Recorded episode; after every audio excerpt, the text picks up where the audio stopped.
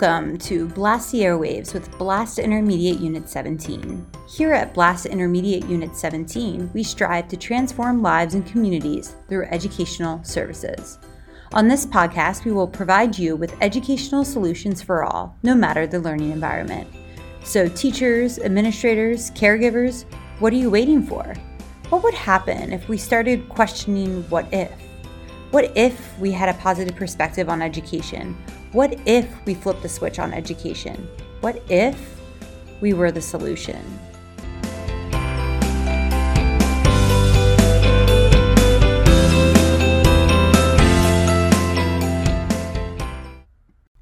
Hello, listeners. We are excited to blast the airwaves with you today and provide educational solutions for all.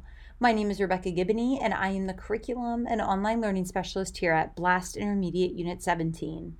I am thrilled to welcome you to this episode of BLAST the Airwaves.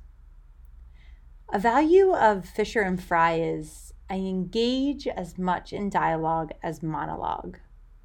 Hmm, I like that. I engage in as much dialogue as monologue.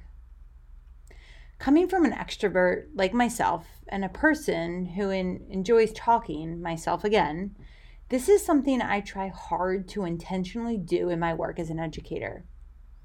As an instructional coach, this was the hardest aspect in my role. And now, even as a presenter, I fell guilty to this trap, as I try harder than ever to build collaboration among educators during my virtual trainings.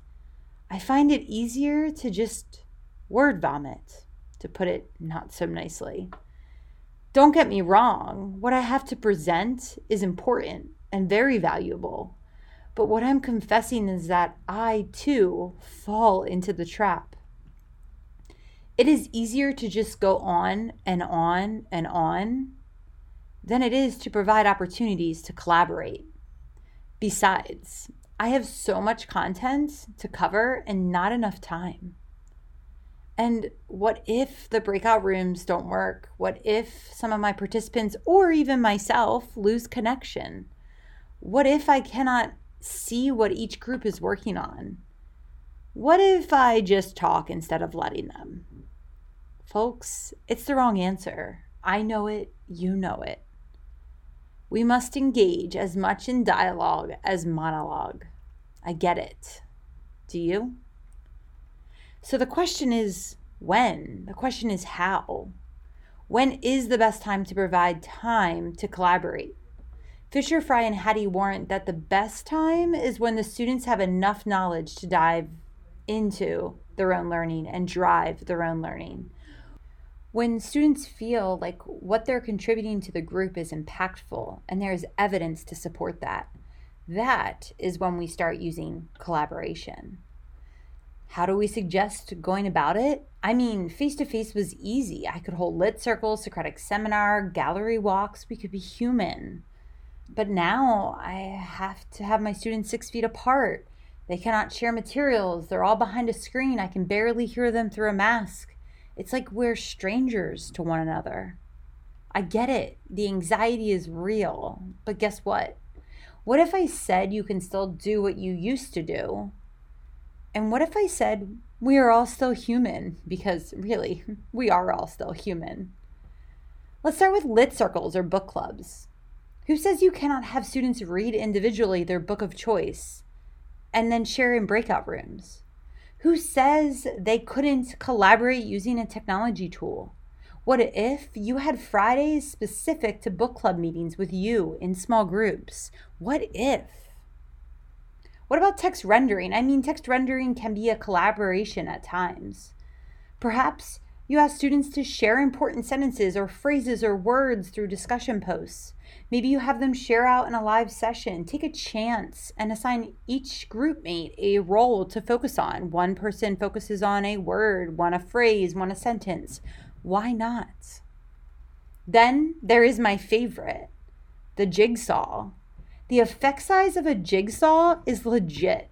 We're talking a one point two zero on Hattie's effect size. Team, that's effective, like really effective, if done correctly. caution because it cannot be viewed as a divide and conquer reading assignment. Nope, stay away from that. Instead, assign students to their expert groups, which they can complete individually and offline. When they meet in the virtual space, randomly group the students so that they can collaborate and learn from each other. Then they return to their expert groups to debrief, just like that. So collaboration can be done. It, it can. Sometimes we just have to take that leap of faith, both you and me. It's all about stepping out of that comfort zone again. Trust me, I know many of us are stepping out of a lot of comfort zones lately. It's about giving up control and letting kids harness their own learning, letting them learn from one another. It's all about giving them permission to be active learners rather than passive learners. It's a matter of your classroom being student-centered compared to teacher-centered. And isn't that what we're all aiming for, for our twenty-first century learners? Students who can think critically, stretch their creative minds, communicate with one another, and ultimately collaborate? It's what I hope for. Do you?